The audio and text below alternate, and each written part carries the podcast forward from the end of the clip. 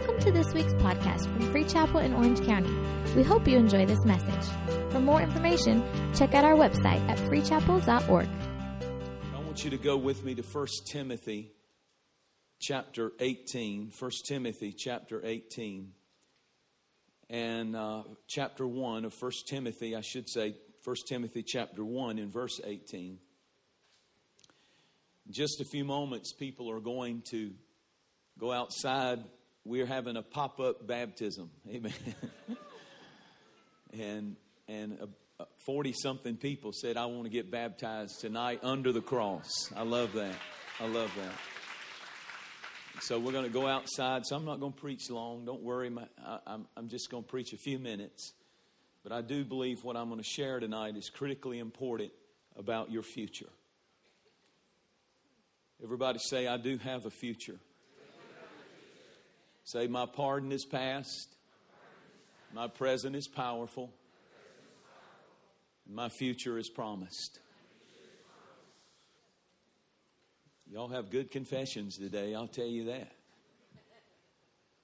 1 Timothy chapter 1 and verse 18 This charge I commit to you, son Timothy. Now, he wasn't his physical son, but he was his spiritual son. Paul is saying this to Timothy, a young, the youngest apostle in the New Testament. The youngest. He was abandoned by his father. We know for a fact that he was raised by a single mother and a grandmother. Scripture makes reference to that. That the same faith that was in the grandmother and in the mother who raised him without a father was transferred to the son named Timothy, and he became the youngest author of the New Testament. Two of his books. And Paul the Apostle, his mentor, is writing to his protege, Timothy, and he says to him, I commit to you, Timothy, according, listen, to the prophecies previously made concerning you, that by them, what? What's them? The prophecies. By them, you may wage the good warfare. Listen to this having faith and a good conscience. Everybody say a good conscience. Which some, having rejected concerning the faith, have suffered shipwreck. And I'll stop reading. I love the fact that he said, I want you to go into the spiritual battle that we fight. And he said, Timothy, I'm charging you to take the prophecies that I and others have spoken over you, and God's word has spoken over you, and the preaching you've said under has spoken prophecies over you. And I want you to go to war with the prophecy. I want to preach tonight for just a few moments on the power of your personal prophecies and how you must go to war with your personal prophecy. Wage war. Notice what he said. He, he connects a clean conscience with good or winning warfare and strong faith. A clean conscience in this text is connected to strong faith. Therefore, a defiled conscience weakens our faith. When we live our life in such a way that we have a clean conscience, I've done my best to honor God this week. I've done my best to live right this week. I wasn't perfect, but I really do have a clean conscience. When you can say that, the Bible said a clean conscience is connected to strong faith. A defied conscience doesn't mean that you're not God's child. But if you're doing things blatantly that you know are not pleasing to the Lord, it defies your conscience. Therefore, it weakens your faith. Strong faith is directly connected to a clean conscience, and therefore we should treasure and we should protect a clean conscience before God. One translation did this verse like this Use your prophecy as weapon, as a weapon, as you wage spiritual warfare by faith with a clean conscience. Use the prophecy. See, I'm, I'm one of those preachers.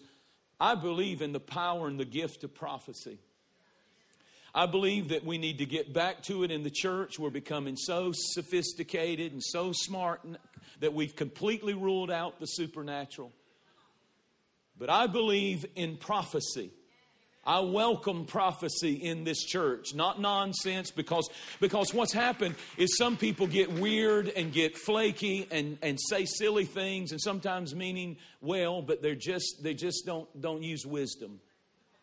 And so what the tendency is, is to throw out all prophecy and say there's nothing to any of it. But prophecy, let me tell you what it is. Prophecy is God coming to you with the word about your future. When God releases a prophetic utterance over your life, and again, it can even be through preaching, it can be one line that the preacher says, and it's just like, oh my God, how did he know that? How could he say that like that, or she say that like that? Prophecy always has to do with your future. This is what I really felt today that God wants to talk to you for a few minutes tonight about your future. Prophecy is always pointing you to a better future. Prophecy's never pointing you to gloom and doom. Prophecy is always pointing you, if you're a child of God, to a brighter, better future. And I want you to understand that prophecy is God coming to you with a word about your future. Now, listen very carefully. God will always keep his promises, but he is not obligated to keep your potential. You're obligated when God gives you a word to keep your potential, not God. There's some things that God puts in our heart and he prophesies over our life, but they do not automatically come to pass. It requires warfare. And that's why Paul said to Timothy, There have been some things spoken over your life concerning your future. And that's God's will revealed to you about your future and God's desire for you. But that does not mean, son, it's going to automatically happen. You need to take those prophecies and go to war. And when life and when circumstances and when setbacks and when difficulties really get tough, you don't sit there and just take it and say, Well, I guess I'm just going to be a loser. You take the prophecies that have been spoken over you and you go to war with that prophecy. You see, the promises of God, the prophecy concerning your future requires warfare.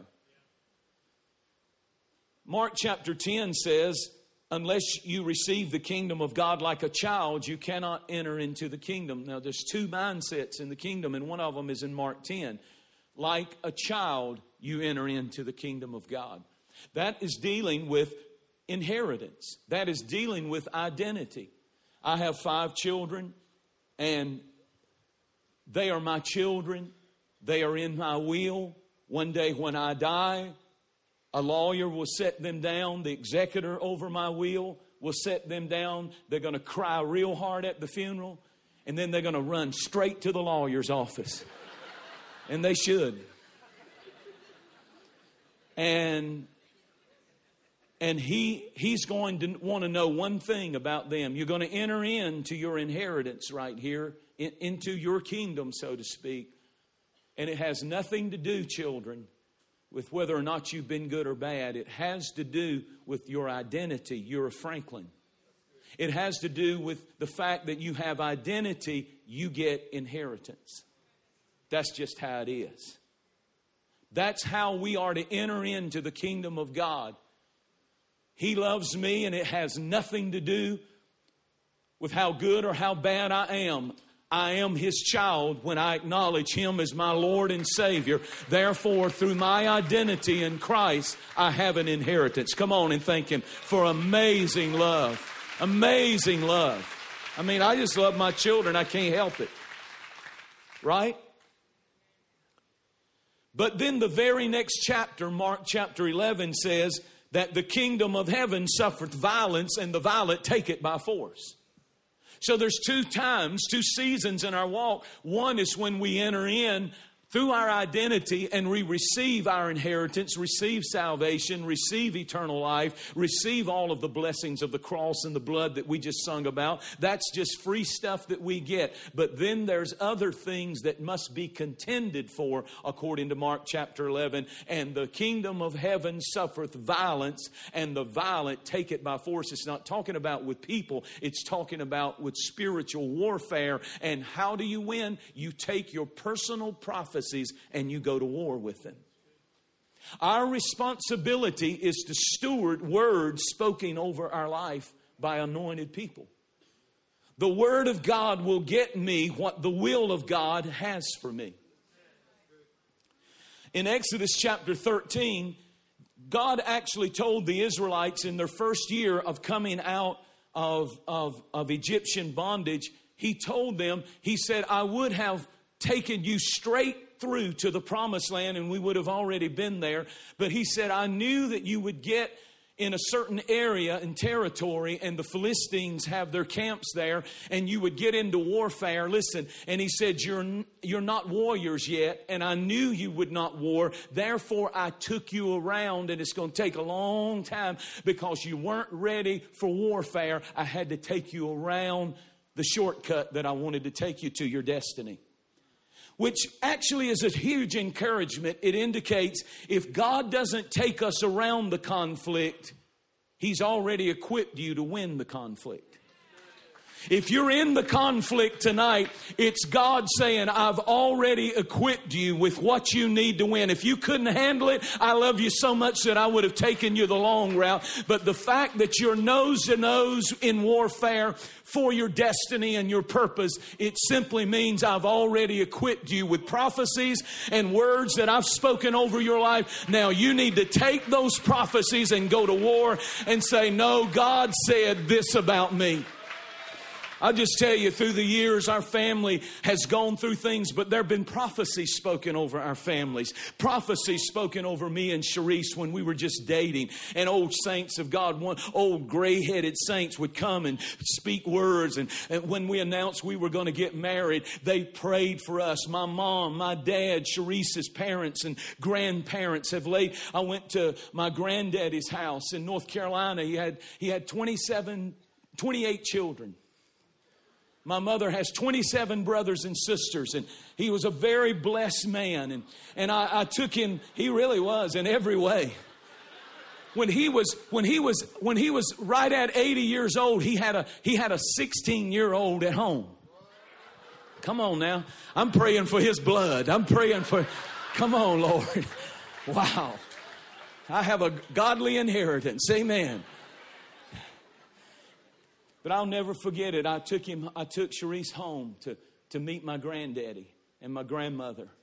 He's a very wealthy man, very, very wealthy man. He owned thousands and thousands of acres of land, a beautiful home, and had he was a pilot and had his own airplane in the backyard and a runway. Just God blessed him, just a country man that loved God and loved him. Never a preacher, but he was the greatest tither to the work of the Lord. He said, My job is to make money so that the kingdom of God can be advanced. And that's in my bloodline. Come on.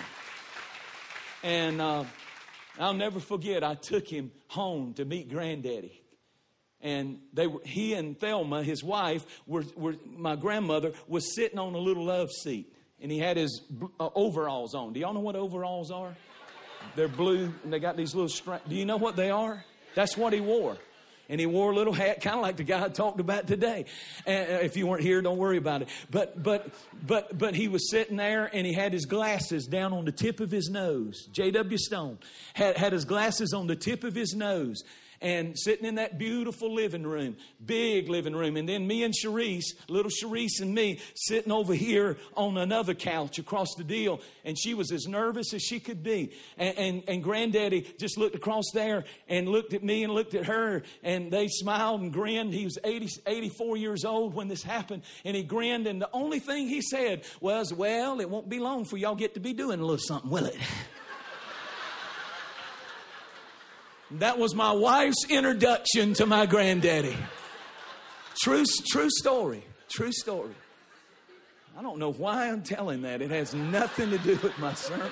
What was I even talking about? It's nowhere in the notes.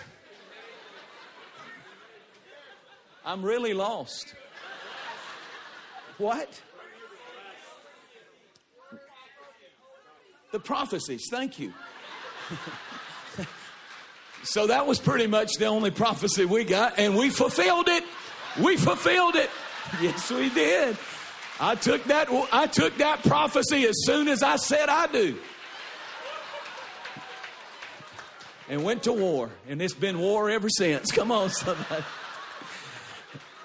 Well, there goes a great message. I didn't mean to mess this message up with that stupid illustration.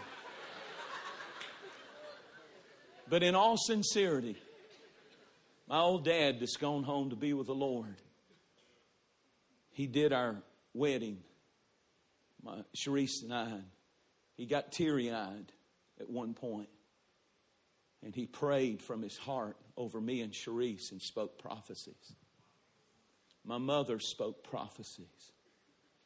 All through my life, when I was when I was 15, 16 years old, there was a woman named Rachel Joyner. She's still alive. She's the county clerk in Nash County in North Carolina.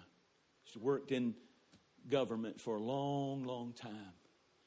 Rachel Joyner is a very sophisticated, sharp, sharp, professional type person, very educated. But she would come to me when I was 15 and 16 years of age. And she would say things like this to me Jentezen, one day God has shown me that He's going to use you in a remarkable, mighty way. And I would just look at her as a teenager with blue jeans and a t shirt. And I thought, you know, I don't understand all that she's saying, but I feel something when she says it. I cannot, I cannot count the times she would go on fast for me. It was the strangest thing. My mother, who's on staff in Georgia, she's 84 years old, amazing. And, and, and, and mom, mom would testify what I'm telling you. Rachel would come and she would say, I haven't, I haven't, I haven't eaten in three days because God put me on a fast for Jentezen because God has shown me that He will reach souls for the kingdom, that God's hand would be on Him. I, I, I, could care less about preaching, I could care less, but she was speaking prophecies over me to this day that I still marvel at. And there have been times when I've had to take those prophecies and go to war when all of hell tried to destroy this ministry. I'm telling you today that if God has let you be in the conflict, He's already equipped you to win that conflict, but you've got to use the prophecies that God gives you. The Bible said that there was a woman in 2 Kings 4 that saw the prophet going by, and she said to her husband, He comes this route a lot. Let's build on a room for this prophet in our house so that when he's traveling, the prophetic will have a place in our home that it can abide. And she built on a room and invited the prophet that if he's ever traveling through that area, Elisha, come into our house. There's a bed, stay here. What was she doing? She was, she was saying, We love the prophetic. Folks, don't despise the prophetic. What I'm praying for tonight is that God would give you a fresh word about your future. He really does know how to open doors. He really does know how to raise you. He really does know how to make things happen that would boggle your mind. And many times we're not open to the prophetic. Love the prophetic. One translation said, host the prophetic. Give place and entertain the prophetic in your life. Second Corinthians chapter 10 talks about the strongholds of thoughts. And the description there of strongholds, casting down strongholds and every thought that exalts itself above the image of God. The image of the stronghold has to do with a castle, and surrounding it are huge walls. Now, listen carefully. If I think wrong consistently, each thought is a brick in that wall that gives place to the devil and builds him a castle in my life. I need to think right. Don't create a castle for Satan to live in. And every time you think the wrong thoughts, the thoughts of defeat, the thoughts, I'm not just talking about lust and all that. I'm talking about the thoughts of, of fear, the thoughts of intimidation, the thoughts of I'm nobody, I'm nothing, I'll never make. You, you're putting another brick on that wall and you're building Satan a stronghold, a castle in your life with a huge wall around it. When you believe the lie, you empower the lie. That's why the Bible said in Ephesians to take the helmet of salvation. In other words, and I, don't want to coin this little phrase, you have to think saved. I might write a book one day on think saved. When you put on the helmet of salvation, you think saved. I found out that I'm about 10 minutes away at any given time to tremendous defeat if I don't think saved. If I keep giving bad thoughts the opportunity, they'll take me down in about 10 minutes. So I have to think to myself, think save, Jentezen. I am not the tail, I'm the head. I'm not beneath, I'm above. I'm not a failure, I'm more than a conqueror. And I'm going to think save. I'm not a slave. I'm not an addict. I'm not somebody who's controlled by the power of the devil. But I have the Holy Spirit in my body as a temple. What are you doing? I'm deconstructing his wall and putting up Jesus' throne in my heart and in my mind. Clap your hands and say, I want to think saved. Everybody shout, think saved. that's how you go to war with the prophecies when hell has come against our children, I would take one verse. But as for me and my house, we will serve the Lord. I know hell's laughing now. I know the enemy thinks he's won. I know he thinks he's messed up this family, but all he's done is caused greater grace and greater anointing to come on this family through every trial, through every attack. And I'm prophesying now to my family, all of my family, as for me and my house, we will serve the Lord. Now go to war with that prophecy, and hell can't stop your family from serving the Lord. Clap your hands like you believe the Word of God works. Get a word from God about your future and constantly review it. Think saved, maintain a clean conscience, and get a word from God and go to war with that prophecy. Say what God says. Say what the Holy Spirit says. Victory is obtained by what you think, but then you have to make a proclamation. You're one proclamation away from a great victory. The Bible said that Mary had an angel show up and prophesy over her. And the scripture said she did two things, the Virgin Mary. She treasured his words and pondered them in her heart. All along, she would bring those words out like you bring out special china or special jewelry that you don't wear to the gym or you don't wear to the office, but for some fancy party or some big deal, you pull them out. That is the same context in which the scripture says she pondered these prophecies over her life. She would pull them out and she would let the full effect of what God said fill her. That's what happened to me. A little bitty nowhere place in eastern North Carolina living in a cornfield. But those prophecies would come my way. And Rachel would send me little words from God and scriptures on notes and letters. And I would read those notes and those letters and I would let the full effect of God's word over my life fill me. Use the prophecies over you to get where you're supposed to go. And my prayer tonight, and I really feel this, my prayer tonight is if you don't have any prophecies over your life, you need to be sitting there and under your breath praying, God, give me a fresh word tonight. Because if God gives you a word about your future, you're unstoppable if you'll go to war with that word that God gave. See, the Bible said angels give attention to His word, but this is what got me, Javon, and the voice of His word. See, I thought the only thing that angels respond to is when God says something, and then the angels go to work on it. That's not what the text said. The scripture says that God gives, the angels give attention to His word, God's word, and the voice of His word. Well, what is that? That's your voice saying what God has said about you. When you say it, God declares a word over your life, but it doesn't automatically come to pass until you learn to, pro- to proclaim it and say it. Many of you have angels that are unemployed. Your angels can tell when a word has been declared and originated from the heart of God for you personally. And it's very easy to say, I need another prophecy when you've done nothing with the words that God has spoke to you already.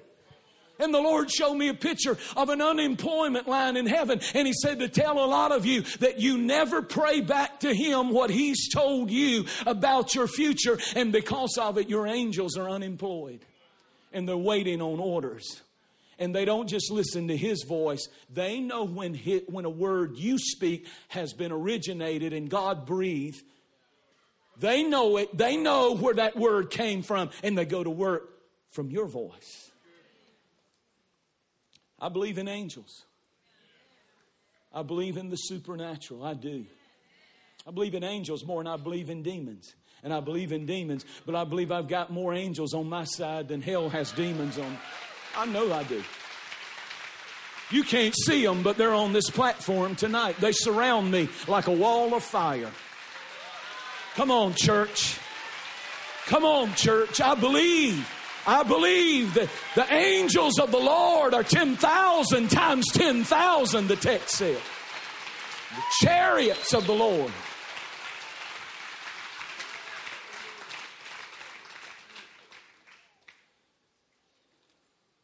I'm almost done.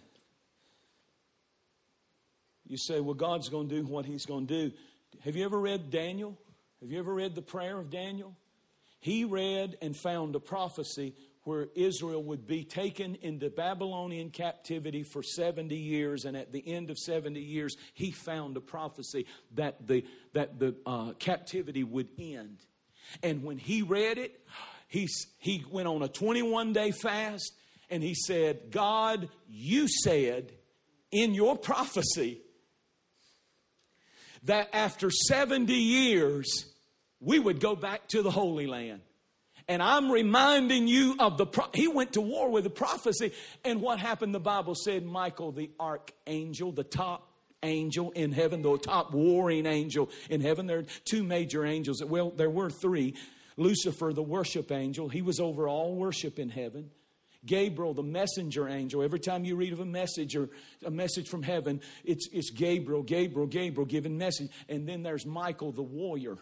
His name is Michael, the warring angel. He fights for Israel, the Bible said.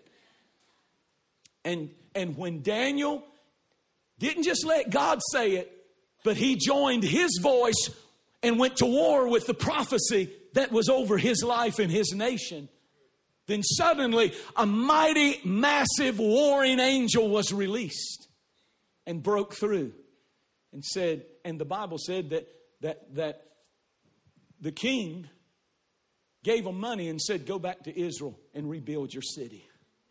It happened because a man went to war with his prophecy. I'm saying to you that God has a fresh promise, a fresh word that He wants to sink deep into your spirit, deep into your soul. And when you leave this room tonight, there can be a divine GPS set on the inside of you that says, I'm, I'm somebody going somewhere, and I'm going to do something big with my life. I have a great, great prophecy over my life. For those of you who are new to this, for those of you who don't have roots like grandparents and parents like I've had, You've got the Word of God and you've got an anointed word coming right now over your life. I'm speaking to you prophetically tonight. I'm telling you that God is going to raise you up to places and and put you in situations that you never dreamed. His plan for you is always for a better future. His prophecy for you is always for bigger and better things. I know people have a problem with that. I'm not saying you're not going to go through trials. I'm not saying you're not going to go through hell. I'm not saying you're not going to go through everything everybody out there goes through, but I'm telling you there's a purpose to it. And if you weren't equipped for it, God would have taken you around it. But since you're in it, it's just God saying, I'm ready to give you a fresh word tonight about your family, a fresh word about your future. And when I give it to you, see, there's young people in this room. My, my daughter Connar sitting over here. And I've always known, and I don't do this a lot, I don't talk like this a lot. You know me. But I've always known that God had an unusual and different anointing on her life for certain things that I have never said publicly, but I pray them privately. Because she's an influencer. And the anointing is on her life for that purpose. And Connar, I just tell you that as I speak this, I want you to know as your father, I speak over you tonight that the Lord will use you. And do not be afraid, for it's bigger than you have even thought and you have even dreamed. And it will not be for vainglory, it will be to exalt the Lamb, the Lord Jesus Christ. His hand has been, will be heavy on your life. And it will take you to great highs. And yes, there will be lows. You experience the depth of a low. But with the lows, it just gets you ready. Without the conflict, you can't keep the promises that God's taken you to. So the only reason he lets you go through is like the butterfly in the cocoon and he's trying to get out and, he's, and you want to help him so bad. But if you helped him, then, then, then he wouldn't, he wouldn't be able to, to, to, to soar like he's built to soar. So it takes the struggle. The struggle is what will help you maintain where God's taken you. Does that make sense? So the setbacks are not to disappoint you. They're to make you even stronger to take the prophecy and go to war with the prophecy. That's not what God said. That's not what God said. That's not what. And I'm telling you, if you'll do what I'm preaching to you, I know what happened to me. I couldn't understand it. I'm done. Come to the music and play a little something. They'll think I'm about to quit. But I'm telling you, as a young boy, way back in the day, the 70s and 80s. I'd sit there and watch Christian TV, TBN, and places like that. I'd watch those services and I'd watch the Crouches and I'd watch so many of those people come on there. And I'd hear the Holy Spirit and Rachel Joyner. One day, you're going to preach to millions. One day, I'll put you on the, put you on that network, and I'm in a cornfield. I'm not even a preacher. Get away. What are you talking about? Prophecy. Prophecy. Things that have happened that I couldn't make happen if I tried, but the prophecy was on my life. I don't want to go anywhere that God's not with me. Moses said, God, if you're not with me, I don't want to go. And if you'll pray that kind of prayer tonight, God, if you if you're not with me, I don't want it. But if you'll go with me, I'm not afraid of it. I, if you go with me, I can handle it. If you go with me, I'll have the grace to do it in a way that brings glory and honor your name. Lord, if you're not with me, I don't want it. But if you if this is my prophecy, I will not back up from it. I will boldly with great courage walk into the promise you have for me. Get up on your feet and give God a praise. If you believe there's a fresh prophecy over your life tonight, clap your hands and give God praise. Give God praise. Thank you for listening to this week's podcast. We hope you were blessed.